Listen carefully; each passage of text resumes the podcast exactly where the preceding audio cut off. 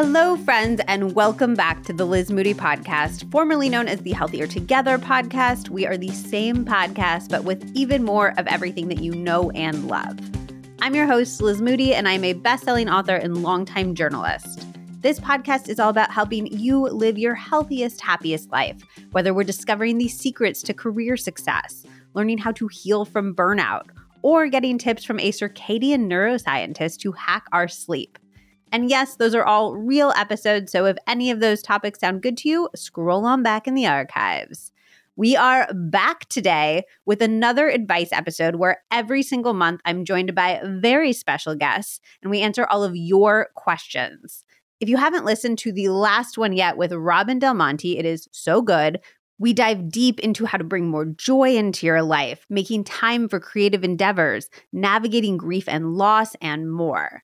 You can always send any questions that you want answered to ask at liz moody dot com, or I will be taking questions on Instagram the last week or so of every month, so be on the lookout for that. Today, I am so excited to welcome Robin Arzón to the podcast. Robin is the two-time New York Times bestselling author of Shut Up and Run and Strong Mama, and her new guided journal, Welcome Hustler, comes out September twenty-sixth, so tomorrow if you're listening to this on release day. Formerly a corporate lawyer, Robin discovered her passion for athletics after healing from a traumatic experience through movement. She fearlessly left behind a successful law career to embark on new adventures in the health and wellness space and has since reinvented herself into an avid ultramarathon runner and global fitness and wellness leader. She is the vice president of fitness programming and head instructor at Peloton and founder of Swagger Society. She has millions of social media followers, and she is just an all-around superwoman, which I know that you know since I got so many excited D Ms when I announced that she was coming on the podcast. And she lived up to expectations. I was fangirling before the interview, and honestly, I was fangirling even harder after. Robin is just wildly inspiring, and this episode is going to motivate you and leave you with a huge smile on your face. We get into the mantras that Robin is relying on in her life these days, what to do when you have no willpower but you want to go after your goals, the one habit that we should all add to our day to make other habits easier, questions to ask yourself to know your best career path and then how to go after it, pragmatic steps and mindset shifts to feel good in a postpartum body, how to define your identity in motherhood and beyond, how to know when to push yourself to work out and when your body needs rest, how to stop people pleasing without hurting your relationships, and so much more. As always, we would love to hear your thoughts on our advice and your takes as you're listening. Maybe you have different advice. Maybe you have different thoughts. So definitely screenshot and tag us on Instagram. I am at Liz Moody and Robin is at Robin N Y C.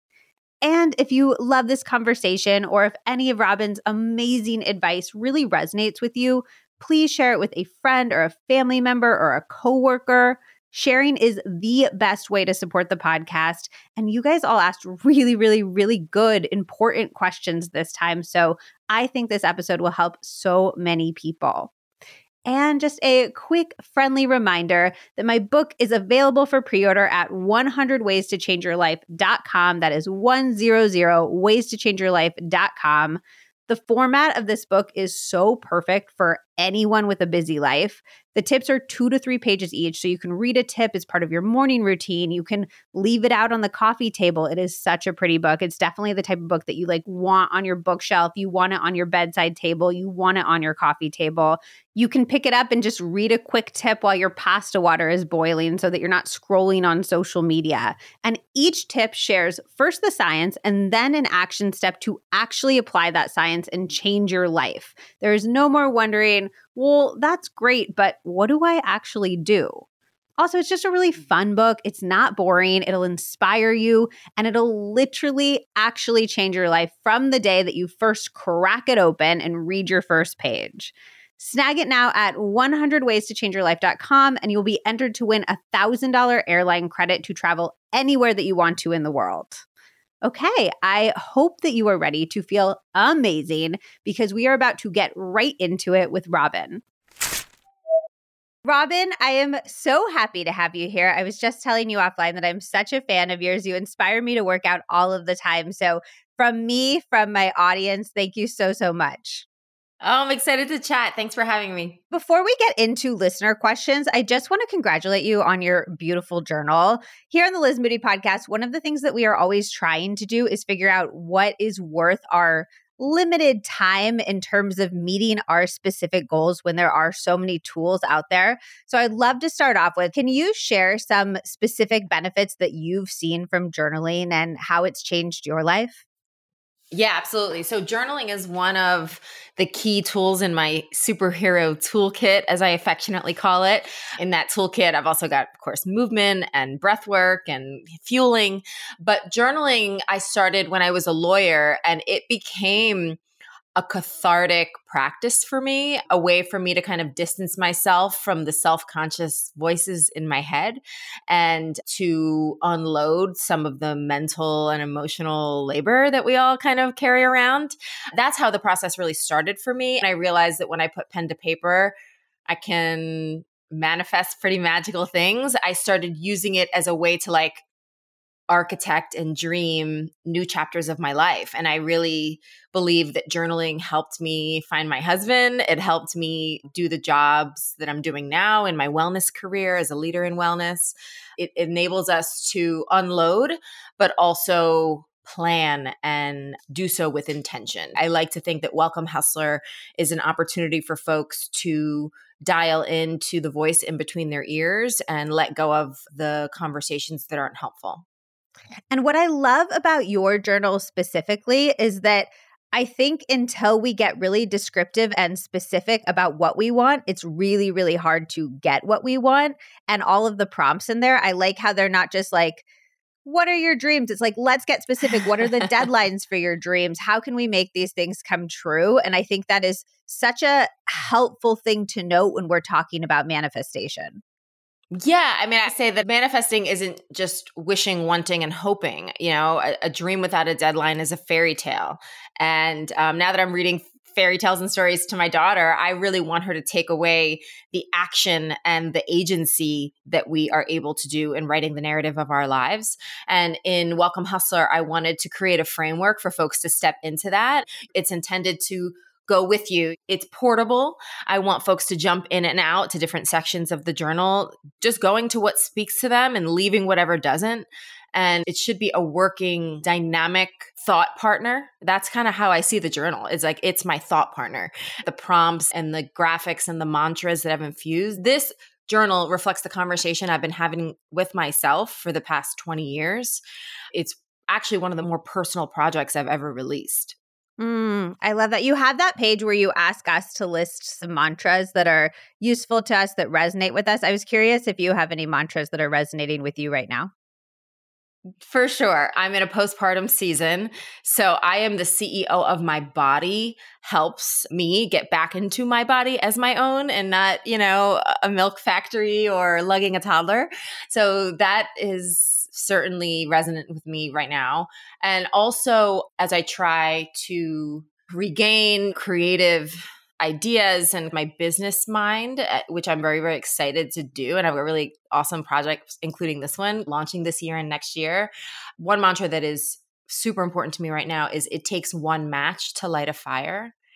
Because sometimes I feel like, oh, I don't have as much energy as I did six months ago, or why does this feel so hard today? And I just continue putting the next step forward, just looking for a little bit of a spark, even if it looks different than it did last week or last year. Oh, I love that. Okay. And then we'll get right into the advice questions, but I feel like listeners will be mad at me if I don't ask what fairy tales, what books are you reading to your daughter? You mentioned that. I have written two children's books, Strong Baby and Strong Mama, so she loves those. We are very into right now stories about musicians. She's super into music. So Dolly Parton, Stevie Wonder, Prince, Beyonce. I walked in the other day and she was singing I Just Called to Say I Love You by Stevie Wonder to herself. Oh, and I was like, I'm doing something right if this child knows Stevie Wonder. We went to an exhibit of at the Brooklyn Museum about Jay-Z and she was like, Mama, are we going to see Beyonce? Like, I'm looking for Beyonce. I, she literally said, I have snacks for her. She knows so the, the book, way to a yeah, woman's heart. For sure. I think it, the series is Little Dreams. They do profiles on, you know, historical figures, and right now in a music moment. I love that. I should read those. I love reading. I love your children's books. They're like lessons, but taught in a fun way and an enjoyable. I feel like they're good for all ages, frankly. Thank you. Yeah. Sometimes I read them and I forget even what I wrote in them because I haven't necessarily revisited the text in a while. And I'm like, yep, needed that mantra, needed that reminder.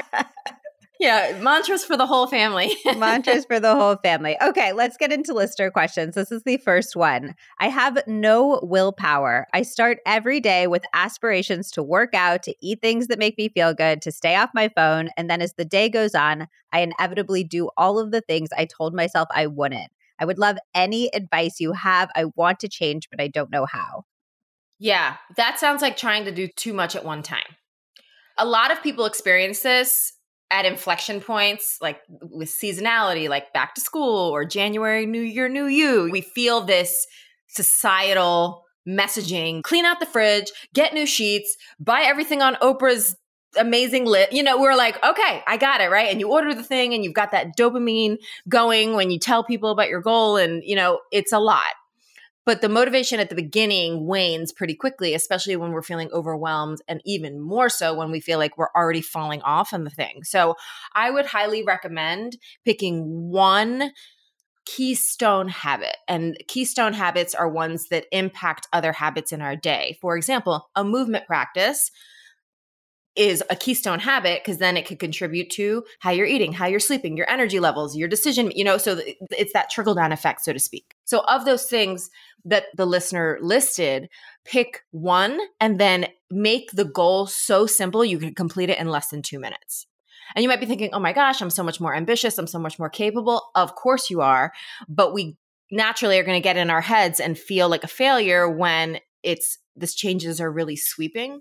But imagine if you start scaffolding two minutes a day, which inevitably usually turns into ten minutes or twenty minutes or thirty minutes, whatever the goal is, that you usually accomplish more than that. I'll use an example. So when I um, first had Athena, I had completely fallen off of my reading practice, and I'm a voracious reader. And I told myself, I'm going to read one book a week. And it was absurd to think that I would be doing that when I'm up half the night. So I recalibrated and I said, I'm going to read one page a day. And it felt like such an absurdly low bar, but I realized that because the bar was so low, I thought, okay, I, I can do this. I mean, I can do this in a minute. And then most days I would do more than that. And the days that I didn't, I was okay because that was my goal. So I would say start small, start with one. Not that the other things aren't important, but start with one and then really distill the goal down to something that could take minutes at a time and set yourself up for success. Um, I think that when we honestly analyze the roadblocks. You know, when I was starting to get into the habit of becoming an early morning workout person, there were many days that I slept in my workout clothes just so it was one less decision, right? So it's like, where can you eliminate some of the friction? I think in goal setting, we have to analyze not only the goal and the specificity of the goal, but also analyze very honestly what the roadblocks are and try to establish process that enables our discipline. Is working out your top favorite keystone habit, or do you have other ones based on what people's goals are? I think a movement practice is number one. I think movement and sleep hygiene are the two. Of course, there's like a lot of ways to be healthy, but I think a movement practice, yes, is my number one because I think it greatly contributes to every area of our lives. I love that. I also just love the reframe of like, it's not that you don't have willpower. You're not failing. You're trying to do too much. That is such a lovely way to look at it. Mm-hmm. Yeah. All right. Let's do, I am stuck trying to figure out what I'm really good at and what I actually want my career to be. Do you have any advice for questions I should be asking myself? Yeah, there are lots in the journal because I started journaling when I started getting curious about a career change. So I have an audit that I've infused into the book where you kind of do an analysis of practical things, your financial health, your physical health, your spiritual, energetic health, and really starting to hold a mirror to those areas of our lives. certainly if you're considering, you know, a career change or a job change, you want to look introspectively at those things. But I think there are things that kind of dive into passion and purpose and these concepts and try to make them a little bit more concrete. But I will ask one question that requires you to observe yourself throughout the day and throughout the week. When do you lose track of time in a good way? Not like the doom scroll where you're like, oh my gosh, I've just been on TikTok or whatever app for hours and I feel worse about myself.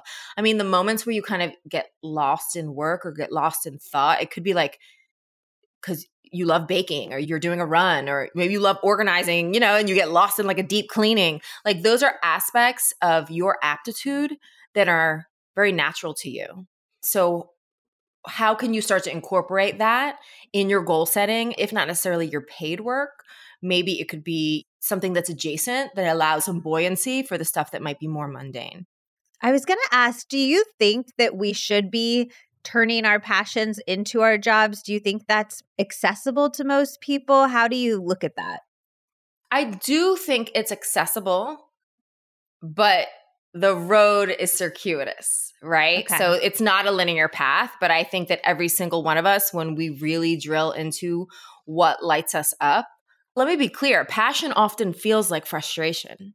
I think that it's an illusion. You know, we see the glossy highlight reel and we think, oh my gosh, like they're just on cloud nine all day, every day. I am living my passion in, as a multi-hyphenate millennial, elder millennial, I guess I am. I don't even know what I am anymore. But I'm living my passion, but many, many days, many moments, I'm frustrated because I'm stretching, I'm building, I'm creating, I'm doing, in some instances, things that have never, ever been done before. And that's when I realized passion can feel like frustration. But I know that I am in alignment. I have agency and I have gratitude. And that's how I know that I'm on the right path. So the long answer to your question is yes. But I think that we have to reframe what that looks like.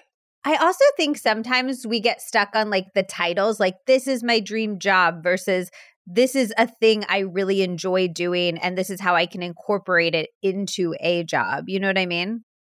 Yeah. So when I was journaling about what I wanted for my next career back when I was a lawyer, plotting what I do now, even though it didn't exist, right? And I include a list in the book that I made after a long workday as a lawyer. It is a literal screenshot of the note from my phone, timestamped at like eleven something p.m. in two thousand eleven. And I list what I do now. Like anyone who's followed me on social media or at Peloton or any of the projects that I've done, it lists what I do now as a job. I just think like manifesting with specificity is so key, but the ways in which we can kind of think about how we want to feel when we get there, not necessarily what the world is calling it. And I did that also with my husband, with my relationship. I thought, okay, yeah, it would be great if he looked like this or he had this kind of stuff, you know, money, achievement, whatever. But I thought, really, what does our home look like on a Sunday morning? Like, and I'm like, Nina Simone is playing, you know, we're making breakfast. There's the New York Times. Those were the details that mattered to me because I could think about how I wanted to feel in those moments. So I encourage your listeners to think about that. Like, how do you want to feel when you're walking into that office with whatever title on the door? Like, screw the title. How do you feel day in and day out? And when your head hits the pillow, who are you then? Mm. I love that too, because like in your example, if you had been trying to go after a title or a specific job, like you said, that literally didn't exist, but you leave room for possibilities that might not even be in your consciousness or in the world's consciousness by thinking about things in that way. And I think that's so important. Mm-hmm. Yeah. And I think when we focus on the the qualities, the values, how we want to identify and feel when we're in these experiences and environments and relationships, then we can let go of the form a little bit and allow what's going to happen, happen. Because there's only so much that we can control. You know, like you, on race day, you're not going to be able to control the weather, but you are going to be able to control like who shows up to that start line. And I think that's where the effort really needs to be. I'm curious, I get so many questions all the time from people who are debating whether to take a big career leap. And it's easy now looking back, I'm sure, when you've experienced the immense levels of success that you have to be like, oh yes, I definitely should have left law and done all of this stuff. But at the time, it must have felt crazy. You had so much investment in this one career and you were leaving it. Were people like, what are you doing? How did you push through other people's judgment and maybe your self-judgment and self-questioning? For sure. It felt like a free fall. I had a very cushy job at a New York City law firm. And I think it was particularly, it wasn't like I'm going from law to accounting or law to advertising. It wasn't going from one linear career path to another.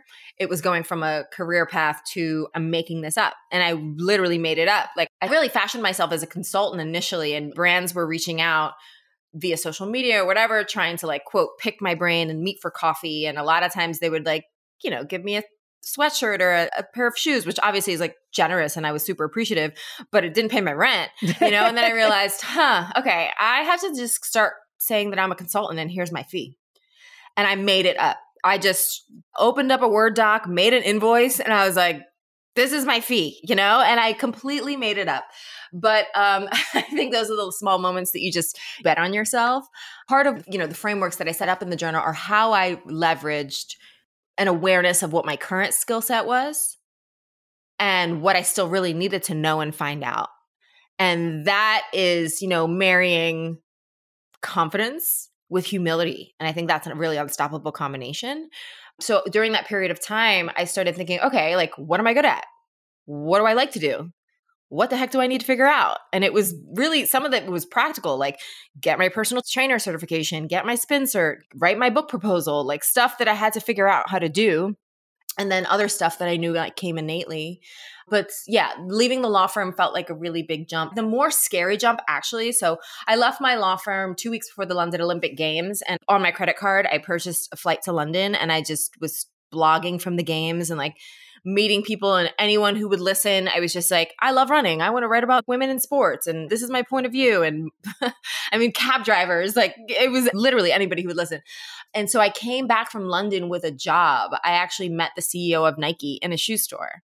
And I had made little business cards like with my blog on it and with photos on it. And he's like, wow, you're really stylish. You should start a blog. I was like, well, funny you say that because here's my info. And so I ended up leaving London with a job where Nike Women was my client. I worked for the agency and they were our client. And about six months into that job, what I thought was my dream job, I realized, oh my gosh, I'm going to pivot again. Like, am I just, can I stick to anything? You know, and as a very self-determined Virgo Latina, it felt like failure. I was like, oh my gosh, I'm pivoting again. Is it a pivot or is it, you know, it's sometimes you have to really unpack, like, is this a pivot or am I just jumping ship? And it was an appropriate pivot.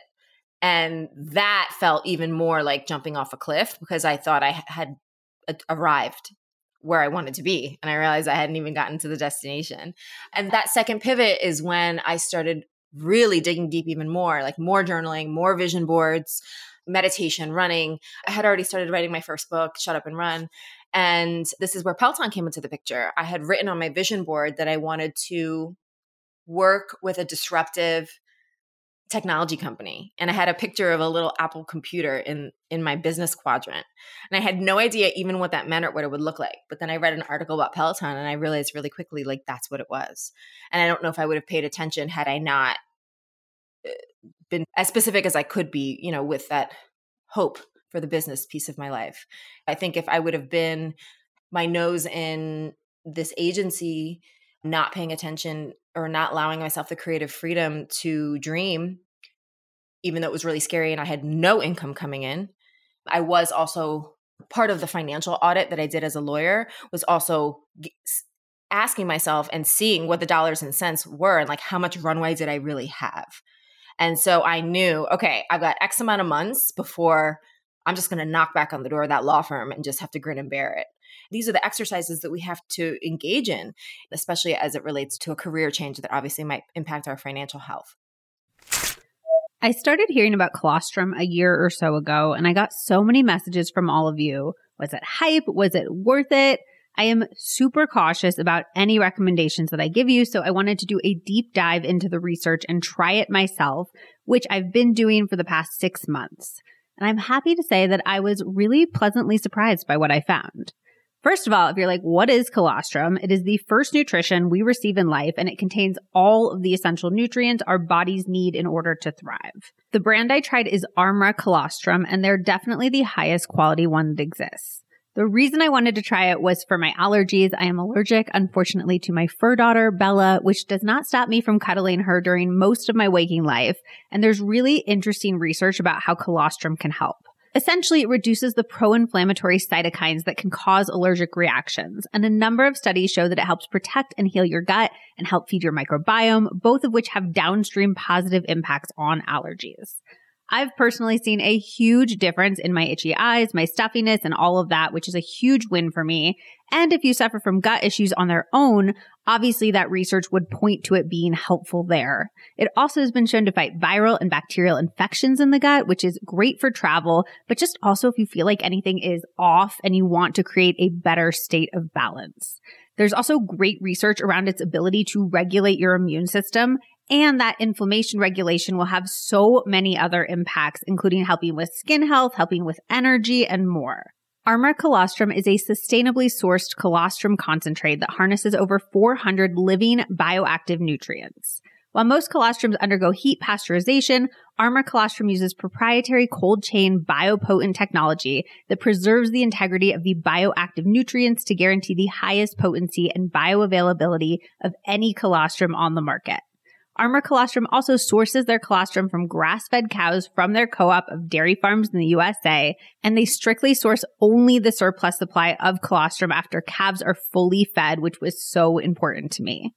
ARMRA colostrum goes through extensive auditing and third-party testing to ensure their colostrum meets the highest bar of purity and efficacy, which includes being certified glyphosate-free. If any of that sounds good to you, we have worked out a special offer just for my audience. Receive fifteen percent off your first order. Go to try armra dot com slash Liz Moody or enter Liz Moody to get fifteen percent off your first order. That's T-R-Y-A-R-M-R-A dot com slash Liz Moody. I absolutely love a low-lift daily habit that has a big payoff over time. It's why I am always asking podcast guests for little hacks and tips that we can all do easily to live a better life without sacrificing a ton of time or energy. And that's why I love A G one, the daily foundational nutrition supplement that supports whole body health. I know there are a lot of people who wonder if A G one is overhyped because so many people talk about it, but in this case, it's just one of those things that's super hyped because it's actually that good. I gave A G one a try because I wanted a single solution that supports my entire body and covers my nutritional bases every day, no matter how the rest of the day goes, especially for gut health and immune support. I just mix a scoop of A G one into my water. You can also mix it into juice or a smoothie, but I genuinely love the taste, so I go with water. And boom, you have this incredible insurance that you've gotten your foundational nutrition in from that one-minute habit in your day. I'm always trying to eat veggie-packed, nutritionally dense meals, but I am not perfect, so A G one helps support me with seventy-five vitamins, minerals, whole food source, superfoods, and adaptogens to cover the bases. I love how it gives me some gentle energy right after I drink it without any jitters, so it doesn't stoke my anxiety like caffeine. It gives me a ton of mental clarity and clears any sluggishness or brain fog that I have, which is why even though a lot of people start their day with it, I actually prefer to drink mine in the early afternoon when I have that three p.m. slump.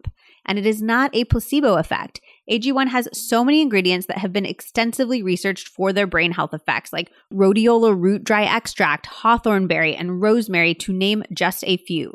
It also has less than one gram of sugar, no G M Os, and no artificial anything, and they are third-party tested, which is always so important to look for. So if you want to take ownership of your health, it starts with A G one. Try A G one and get a one-year supply of their amazing vitamin D three and K two and five free A G one travel packs with your first purchase. Go to drink A G one dot com slash Liz Moody. That's drink A G one dot com slash Liz Moody. I want to first say that you do the best job of mixing dreams and pragmatic reality considerations of any person I have ever met. I think it is just such a secret sauce, and it is such an impressive attribute to have. And I think it is behind so much of your success.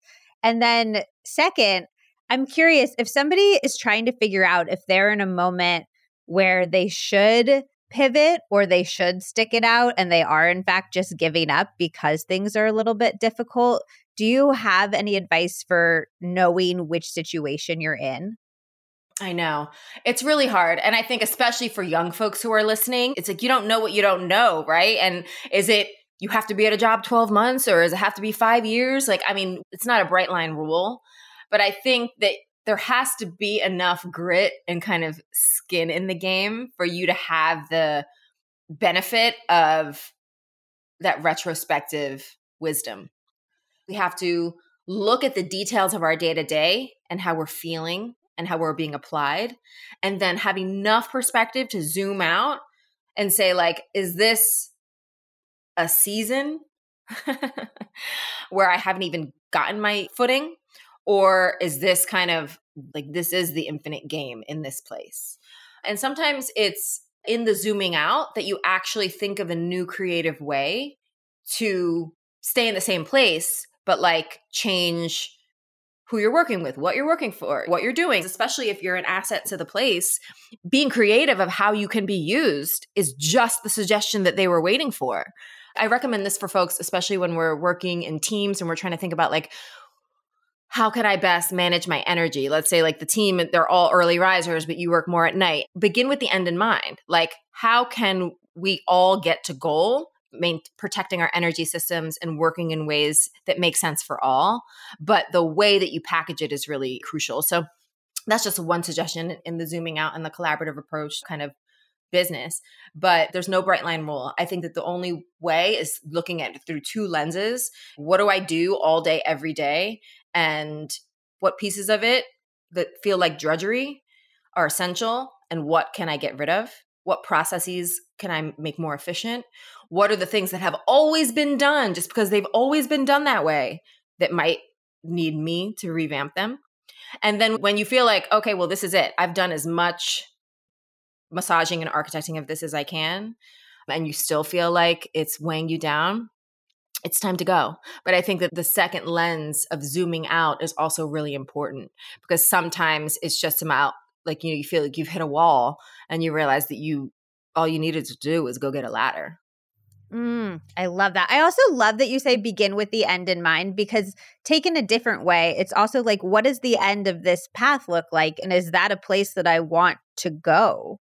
I think if it feels like you're in a really shitty, hard, thorn-filled part of the path right now, but at the end, there's this like beautiful waterfall and you can see that in the distance, then you're more inspired to get there. But if you're looking at people who are like five, ten years ahead of you on your same career path and they're all miserable or they live a life that's not really aligned with yours, then that's really valuable information to have as well.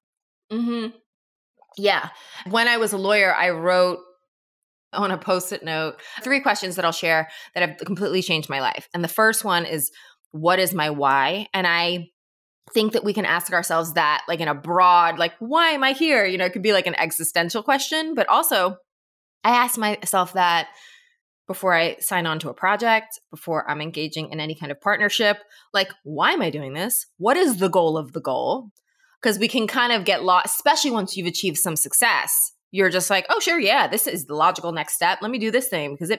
This is what we do now, right? We do this project after we've done this one. And it's not necessarily in alignment with what we even want to do. So in answering that, what is my why, I wrote, do epic shit. And I put the post-it on my mirror. This is when I was a lawyer and I was like getting up and wearing ill-fitting suits and like, oh, honey, the swag felt very far away. And the second question that I asked myself still, and I've included this in the journal, is what would you do if you were twice as confident and twice as strong? Because I think that we're always working towards that version of ourselves. But what if we met her now and we could start making those decisions now based on the confidence and the strength that we know we're going to gain through these experiences? The ways in which we answer those questions, especially in the privacy of journal writing, I think can be really, really special. And then the third is, why not me? Like, this is really, really important when we're dreaming and when we're goal setting, because it might not have ever been done before. And if you don't see it, it's probably on you to build it. I love it. I love it. Those are such good questions. I'm going to write them down and like stick them on my computer somewhere that I can see them. Okay. Shifting gears a little bit.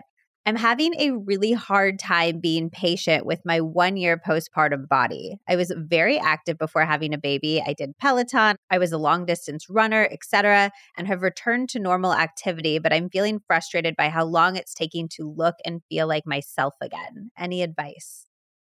I've been there and I am there. I'm there right now. I totally get it. I really focus on what my body can do in the moment versus what it looks like. I actually haven't weighed myself in over two years, even my entire pregnancy journey. When I would go in to get weighed, I asked the nurse practitioner, just don't even tell me. Like, I know that y'all will tell me if something's wrong, so don't even tell. I didn't want to fixate on the number because I knew I was going to be active and and maintain the athleticism that was right for me. And now postpartum, my mantra is slowing down is a strength. I visualize like rebuilding a house, and I want my house to be strong. And the foundation of the house is sometimes really mundane. It's three sixty breath work. It's building back, you know, with weights that used to be your warm up. It's going to low impact rides. And then once, you know, you kind of have a little bit of a glimmer of that version of yourself again, you have to be willing to let it be hard. I am in right now, and it's hard. Like the weights that I'm throwing used to be my warm up, and I just I walk in when I pick up that barbell, when I hop on the bike, when I hop on the tread. It's like I'm gonna let it be hard today, and it's the version of hard that is based on me. It's like this is the version of hard for the person who got up at two in the morning to feed a child. This is the version of hard who like barely was able to move for fifteen minutes today because I had a toddler on my leg. This is the version of hard that like my workout today was walking out with my kids because I didn't have time to work out, right? So it's honoring that without letting the excuses become something that you wear. Like you can honor your reality without wearing the excuses and with without martyring yourself to motherhood. And I think that that's really, really important. Um, but meet yourself where you are. And when we zoom out, a year is nothing. Two years is nothing, right? Like these setbacks will be your comeback story if you let it. You say, let's do this without martyring ourselves to motherhood. And I think a lot of people think that they're not doing that, but it's a really hard line to navigate when you do have this child who needs so much of your attention, your energy, your body, and you want to be the best parent that you can for them. I'm curious if there's ways that you feel like people might be martyring themselves to motherhood that they wouldn't be aware of and where they can kind of catch themselves there. Well, for me, it's when the story starts telling itself. Like, I think that is the tipping point. There are moments, obviously, that are overwhelming and out of our control. And I mean, even just getting like a small human dressed in the morning is an Olympic sport, right? Like, I am not saying that any of these seasons are easy as any kind of caregiver. You could be dealing with an, an ailing parent or the strong friend in your friend group, right? Like, there are lots of ways for this to be applicable. But what I mean by the story starts writing itself is you start telling your story in definitives. It's always like this. I'm never like that. Because then it just becomes your identity of lack. And I want us to plug in where we can find agency, when we can f- delegate, when we can create a boundary, when we can use our no to protect our yes. Little tiny inflection points. It could be small, right? And these things add up, right? Like when we can get a little bit more energy back, when we can protect fifteen minutes of our time, when we say no to the thing that would have been a mediocre yes, the after-school commitment, the Sunday afternoon thing that you said you would do, and now you're just like, oh, why? I could have totally had those fifteen minutes to myself. Now I have the emotional labor and physical labor of planning for this thing. That's what I'm talking about. And when the definitive statements of I always do this, I never do that, I am this person, is that filling you with agency or not? Because then we start to have to have different conversations with the stakeholders in our lives, and most importantly, in the conversation between our ears.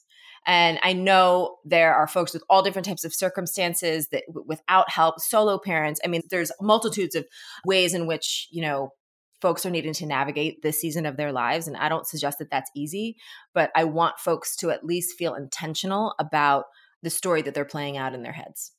A hundred percent. Is there anything that you do on a daily basis that helps you feel the most like yourself in this season of your life? one hundred percent working out. For my husband and I, almost everything that we've crafted in this moment is to enable us the moments in our day where we can work out. So it's planning weeks ahead, you know, asking family members to come in so we know, okay, in three Saturdays, I'll be able to go on a long run. You know what I mean? It's just like having something in the distance.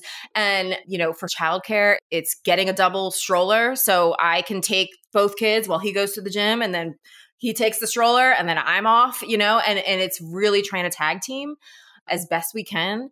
And there are times where the plan kind of unravels, but most days of the week, we are each having a movement practice and we move heaven and earth to make that happen because we cannot be to anyone else, not each other, not our kids, not our business partners, not our family members, if we don't have that.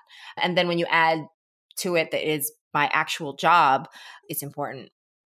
I love that you say that though, because I think sometimes we put the things that make us feel like ourselves as the bonuses once we've completed everything else on our to-do list or we've gotten through everything else that's actually scheduled into our calendar, which just tells us that the things that make us feel like ourselves are the least important thing in our schedule, which tells us, I think subconsciously, that we are the least important thing in our lives. And I love that you say, my husband and I aren't just trying to like sneak in a workout while the kid's sleeping. We're trying to plan it in. We're prioritizing it. We're doing everything we can ahead of time to make that happen. And I feel like it's important for you to feel like yourself to do the workout itself, but it's also just such a vote for belief in yourself, for caring for yourself to prioritize it in that way in the first place. Yeah. I mean, we plan it. Just like our household is a business, we are the C E Os of our body and we plan it. It's just as important as is there food in the fridge so I can feed my kid lunch. Like we plan. I'm like, it is X day. For the next seven days, how are we going to figure this out? And we sit there with a calendar and I'm like, okay, got it. Um, for these thirty minutes, these are my, and we block it. And I mean, it is that important. We treat them like business meetings. Yeah, I love that. I will also say I am not a mother or a parent. I'm a cat parent, but I just like find it wild. And I don't know the situation, but I'm like, you created a human being. When anybody questions what their body looks like after birth, I'm just like, you create, like, it is so insane to me that you grew the future of society inside your body and that you have anything but awe for that. And maybe, again, I will feel differently if I actually do it, but it blows my mind so much that you have literally performed a miracle and you're thinking about like your stretch marks, you know? I know. Well, it's so interesting how both narratives live at the same time, right? I think motherhood, parenthood, caregiving is such an exercise in both and. Like I will just today have like lifted up over my head, like more than my body weight. And then I'll, I'll go to shower and be like, oh, but that's still, it's just not, I can't fit that yet. I was getting ready for an event last night and I put on jeans and like, nope, those definitely don't fit. And maybe they will never fit. You know, I don't know. And instead of trying to fight the clothing and fight that narrative, I continue to revisit like what my body can do. And both narratives can live at the same time. And you can be in absolute awe of what you did and be like, I am such an incredible badass. And then also want to work on yourself. I think we can hold space for both as long as we're really leaning into our aptitude rather than the old version of ourselves. Right. And I don't think there's any shame that should ever be involved with feeling like you want your body to look or feel differently. And also, I don't think that we can discount the fact that we are bombarded with societal messages about like bouncing back and looking a certain way and being everything as a mom and a businesswoman and still being like eye candy for people to enjoy and all of these things that we're supposed to be as a woman. And it's like, of course you feel the way that you feel. It's a lot. Okay. How do you know when to push yourself to work out versus when your body needs rest? I think this is less about the workout and more about sleep hygiene and how we're feeling. Like I try to take my own temperature on a scale of one to ten, like where am I at today, right? With the ten being best day ever. Most of the time I'm living somewhere between like a six and a ten. my internal drumbeat is usually pretty buoyant. The internal conversation that you have with yourself, you have to know yourself well enough to know when something's off. I think most of the time the workout will help. You just have to modify the intensity of the workout. I think movement will always help, but you have to have enough confidence in playing the long game to know today might not be the day for the most intense personal record, fastest run, most intense Peloton ride. Maybe today is the day that I dabble in yoga, a long walk, breath work, whatever it is. So modifying the intensity, I think, is more important than getting rid of the workout itself. That being said, if sleep hygiene is totally off, if you're sleeping, I would say less than six hours a night for long stretches, I mean, that's really going to impact your mental and physical health. So that's something that you need to look at. But my answer is like, take your own temperature. Like, can you modify the intensity instead of not moving at all? Because usually once you start moving for about ten minutes, you're going to regain at least a modicum of energy. And then that energy is going to carry forward throughout the day, as long as you're getting enough sleep on the other end. If you have dry skin, this is going to be your holy grail. I've love, love, loved the Osea Undaria Algae Body Butter for years. It is so rich and creamy and lush, but it sinks right into your skin and it makes your entire body feel moisturized and not greasy at all. I actually do not understand how it's so not greasy and yet so, so hydrating. As fall approaches, I'm leaning into mini spa energy, these micro relaxing moments you can insert throughout your day. Because peppering your day with tiny bits of calm can have huge impacts on overall cortisol levels, on your anxiety, even how you sleep at night.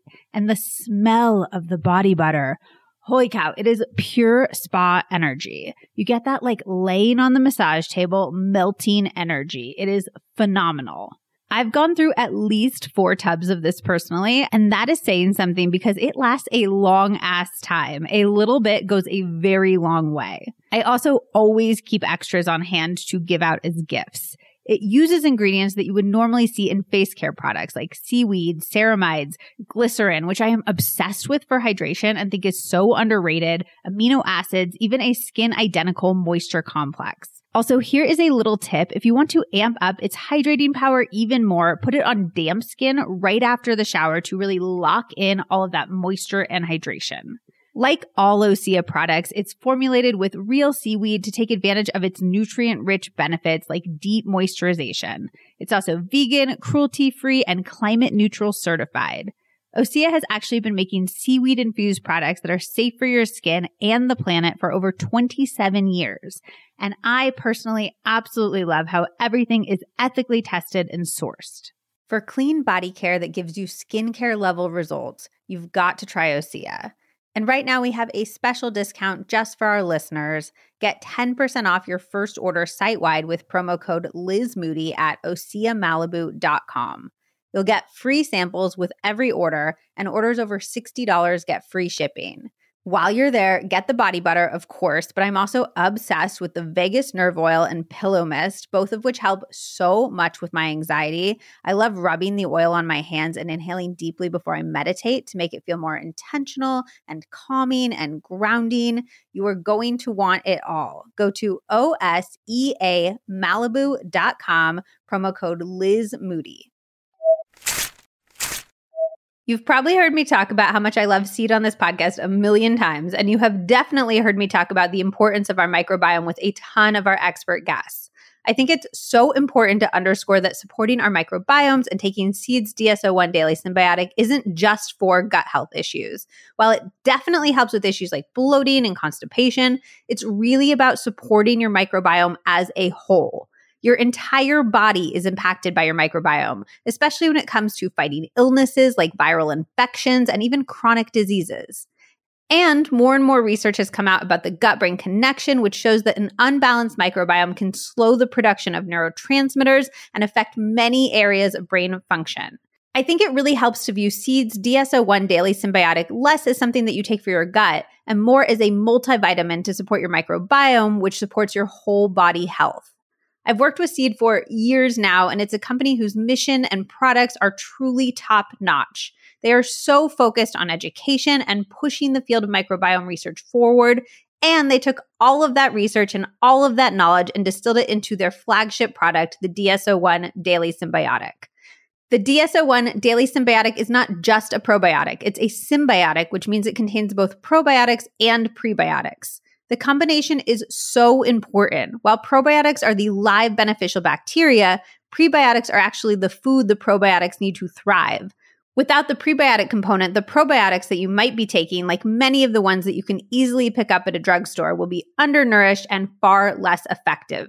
The D S O one Daily Symbiotic includes the twenty-four bacterial strains that are scientifically studied to support your whole body's health. If you want to learn more about gut health and how probiotics and prebiotics actually function, I highly recommend heading over to seed dot com. They have a whole educational section that breaks down the science behind your microbiome in really digestible, see what we did there, digestible? Yeah, in really digestible ways. Taking Seed has been a huge part of my personal anxiety journey, and I get D Ms from you guys truly on a daily basis about how it's helped with your mental health, your migraines, your chronic bloat, and more. And now they have a P D S zero eight pediatric daily symbiotic, so kids and teens can experience all of the amazing benefits too. And as if you needed another reason to love Seed, their packaging is not only beautiful but sustainable. You can refill the little green glass bottle every month with the pills shipped right to your door in compostable packaging rather than using single-use plastic bottles. If you'd like to try Seed's D S O one Daily Symbiotic or their P D S zero eight Pediatric Daily Symbiotic for kids and teens aged three to seventeen, and see for yourself why I and so many other people in the Liz Moody podcast community love it, I have an amazing discount for you. You can use code LizMoody at seed dot com to get twenty-five percent off your first month's supply. Again, that's LizMoody at seed dot com for twenty-five percent off. I love that because I also think that sometimes we view it as like, oh, we're not going to like go to the gym or do the intense workout. It doesn't count in some way. It's almost like if we have this idea that it doesn't count, we're like, well, I might as well just like lay on the couch and scroll. I might as well do absolutely nothing. And you're like, no, you can change what you do and it will count and it will matter. And it might be a different type of result, but it still is really good for you instead of having that sort of like, just one or the other, you know? Mm-hmm. Yeah. I mean, you bend so you don't break. And I call it the, avoiding the avalanche. Like, I'm sure many of people who have, have experienced the avalanche, you know, summer into fall season, you're like, all right, well, it's already X day. It's Monday of a long weekend. I've already not moved, done whatever, you know, drank. I didn't, I put my feet up on the couch. What's one more meal? And then it, two days turns into three days. But I really try to remind myself, like, break the link. Break the link. For me, like not moving for more than two days, I break the link. Not eating healthy for more than two days, I break the link. For me, that pattern is meaningful. The avalanche happens when we're just like, oh, I'll start Monday. It's Thursday. I'll start Monday. Why? Do it now. Go for a ten-minute walk now. Make the next right choice now that makes you feel more like yourself. Literally obsessed. Can you go back and tell twenty-year-old me that when I'm like sitting on my second pint of ice cream? Well, I already ate one, so. And like, forgive yourself. Like, give yourself grace. Be like, that happened. You're not going to beat yourself up. It's not about like working out to like punish yourself for the thing you did over the weekend. Absolutely not. Just make the next best right choice rather than allowing all of it to avalanche because you're not going to like that version of yourself at the bottom of that. Love, love. Okay. I am a recovering people pleaser and working on getting more in touch with my authentic self. Some things are currently testing my patience, and I'm wondering where is the line between being kind while also expressing my true feelings and making sure they don't get out of control. Yeah, that's interesting. Hmm. Well, I think that we can always use our no to protect our yes. We can say no kindly, right? But it can be direct and we can create boundaries. It can be kind, but direct. I think when the emotionality starts to rise, there are other things like bottled up that we kind of need to unpack. It's not about the no or the yes. It's about maybe the friction that has come with mediocre yeses or boundaryless relationships that precede it, right? So I think it's actually two different questions. It's practicing the no. Willpower is a muscle that needs to be exercised. Like using no is a muscle that needs to be exercised. So there's that and like developing the practice around that and answering for yourself, what does a yes even look like? Like, what are the things I'm even about, right? A lot of times we don't even know what a yes looks like. So there's that. And then the second piece of it, I think, is the larger part of the question is like, how do I not get wrapped up in the emotionality? And I think that that requires like some work around boundaries and mediocre yeses. Yeah, I think people pleasing is an interesting one because there's the resentment of, well, do people not care about me and my needs and my wants? And then there's the like, I want everybody to like me. I don't want to disappoint people. I think there's so many different emotions entangled with that. I think that can lead to like bursts of emotion when you least expect it, and emotions kind of seeping to the surface in ways that you might not be prepared for. Yeah. And it's natural. When people disappoint you, of course, you're going to feel that. But they are not mind readers. You can only control what you do and the effort that you put into something. And I think that when you have ways to gain confidence and the inner shout out, I call it, you're a lot less reliant on other people in your life for that same kind of recognition. And then I think our relationships become a little bit more solid and a little cleaner, because then I think our connections are maybe a little bit more honest.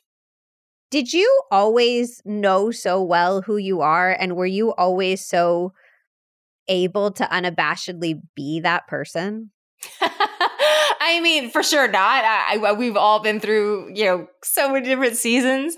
I really like this version of Robin. And I gave myself a long time ago freedom to change my mind. I'm very opinionated. I'm very direct. I'm very like driven. But I also give myself permission to change my mind. Like Maya Angelou said, when I know better, I do better. I like to educate myself. I remain curious. I want to always learn. And that has suited me really, really well. And I think knowing that aspect of who I am gives me a lot of confidence. And even going into, you know, new motherhood, it was like, I don't know a lot of this stuff, but I trust myself. And what I don't know, I'm going to figure out. And when I make a mistake, I'm going to try to do better. And it's very, very basic. But I think with that, it's a framework that really works for me. I haven't always been as confident. In fact, when I was a kid, I used to get made fun of for the way I ran, and I would do anything I could to get out of gym class. I would like forge notes to get out of P E and get out of the swimming tests and all that stuff. So I really, really had to reclaim the narrative around athleticism that then ended up becoming my career as an adult. But I totally know what it feels like to feel like an imposter and to feel less than. And it was through movement, through journaling, through vision boarding that I was able to claim agency. And I just decided one day, like, I'm just going to start writing the heroic story. Why not me to be that person? And now I see a version of her every day because I put myself in uncomfortable positions every day. Do you have any advice for somebody who is struggling to know who they even are or what they want or what their goals are? Yes. I call it dreamscaping. Well, first, like related to the f- f- paying attention to your moments of flow is really important. Paying attention to the moments where you lose track of time in a good way is really important. And the second, which I've included in Welcome Hustler, so many prompts and frameworks and questions and mantras and graphics and pages for you to just get curious. And, you know, for most of us, it's not you answer one question and then you unlock this, you know, core memory of a passion that you totally forgot about. Usually it's just pulling the thread. Maybe it's just listening to the whisper long enough and consistently enough until that cacophony might become a roar. And that turning up of the volume might require work, consistent practice, going out again, signing up for the class, putting yourself in an environment that is totally different, making the new friend, sending the email, asking somebody out. Like this is all the stuff, signing up for the speaking engagement, like doing the stuff that you're like, I could never. And you never know. I love that. And I also love that it sort of points out sometimes we're like, who am I? And we treat it like this philosophical question. And you're almost saying in some ways that like figuring out who we are comes in the doing, it comes in the action. And I think that's so powerful. In some of the audits that I have in the book, I ask, you know, what are the next steps? What is your goal? Be specific. And then the second so question is now, what are the action items that you're going to do to get there? And what's the deadline? I want people to take the verbs, the actions, and put them in their calendar. Like those are now calendar appointments with yourself, and they could be minute. It could be like, open up my email, you know, send the email as step two, you know, it's all about the action items. And I have said yes to some of the craziest things, what some would call crazy. National Geographic reached out to me years ago and they were like, do you want to come trek the Serengeti? And I was like, yep, sure. No idea what that's about. Like I barely go into Central Park in New York City, like, but sure, send me to Tanzania. There were things that I, if I was curious, I said yes. There's so much we can learn about getting curious about what our next chapter could look like. And again, revisit the ways in which we're saying, I am never this person. I am always this person. When you're living your life in those definitives, you might not be leaving room for something that you didn't even expect. And then I just want to follow that with, and we will end on this. Once we know who we are, how can we alleviate that fear of other people not liking that person or judging who we are? Ooh, I just don't even waste energy on that, honey. Like uh, I have an ability to have blinders on in that regard. Expect it to happen. Expect it, not in a defensive way, not like it's me against the world, but expect it to happen. Because when you start developing new habits and when the values become habits and the habits become a new identity or a new aspect of your identity, there's going to be folks who know the old version of you. It's like, it's just going to hit them. It's going to hit a nerve. It's going to trigger. And hopefully not. Hopefully the stakeholders in your life and the people in your life are champions and they'll follow you with whatever version shows up as long as it's healthy and happy. But I think that you should ex- expect that not every relationship is going to travel in the same way for every chapter of your life. And I have made peace with that. And I think that we have to have trusted critics, right? It's not that everybody needs to be a yes person in your life, but there are going to be folks that don't get it, and not everybody needs to. You need to get it. Love that. Can you tell us a little bit in your own words about your amazing new journal? Oh, yes. So Welcome Hustler is available for pre-order now. I'm so excited. I have infused into this questions with blank pages and frameworks and self-care audits. And there's the things that I'm about, you know, prioritizing movement and self-care, and all of my mantras are in there. And I've even included playlists and examples of some of my journal entries in Welcome Hustler. And I really want folks to use it as a thought partner. And if somebody feels stuck, if they feel like they are an aspiring hustler, you know, they want to reclaim some agency in their lives and architect a new chapter that is meaningful and intentional, this is the journal for them. Amazing. Well, Robin, I had incredibly high expectations for this conversation and you surpassed them. You're so inspiring. You're so fun. You're just so cool. I'm fangirling majorly, and I really appreciate you taking the time to chat today. So great. Thank you so much, Liz. I just love her so much. Please go pick up her journal, Welcome Hustler. It's really beautiful, and I loved how actionable and empowering it is. There are so many great questions in it, and you can get it wherever books are sold. If you did like this episode, please take one quick moment to give the podcast a rating or review on Spotify or Apple Podcasts. It's hugely helpful in helping other people find the podcast and decide whether or not they want to listen to it. And if you know anyone in your life whom you think would benefit from Robin's advice in this episode, please share a link with them, send it on your company's Slack, text a friend, send an email. I see all of you sharing the episodes every single week. So please know that you are so appreciated, and it is hands down the best way to make sure that I can continue to produce amazing content for you.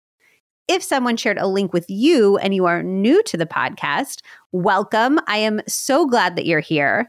Make sure that you're following on whatever platform you like to listen on. All you have to do is go to the main podcast page. That's the one that lists all of the Liz Moody podcast episodes, and you will see the word follow under the logo on Spotify. And then there's a little follow with a plus sign button on the top right of that same page on Apple Podcasts. That way, you will not miss out on any new episodes. They will appear right in your feed every single Wednesday. And you do not want to miss out because we have some very exciting ones coming up. including an incredible interview with a climate change expert about why all is not hopeless, and an episode busting your biggest money-related fears. Okay, I love you, and I will see you next Wednesday on the next episode of the Liz Moody Podcast.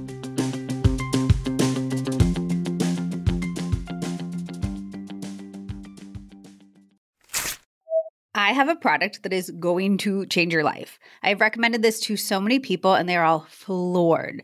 It's basically a perfect dupe for the viral Laneige lip mask, but a million times better and with ingredients that are clinically proven to help dry lips and actually good for you, which is important because you're essentially eating anything that goes on your lips.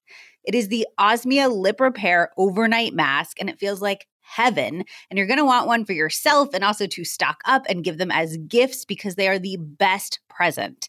They help my dry lips when nothing else works, and I will never be without mine now.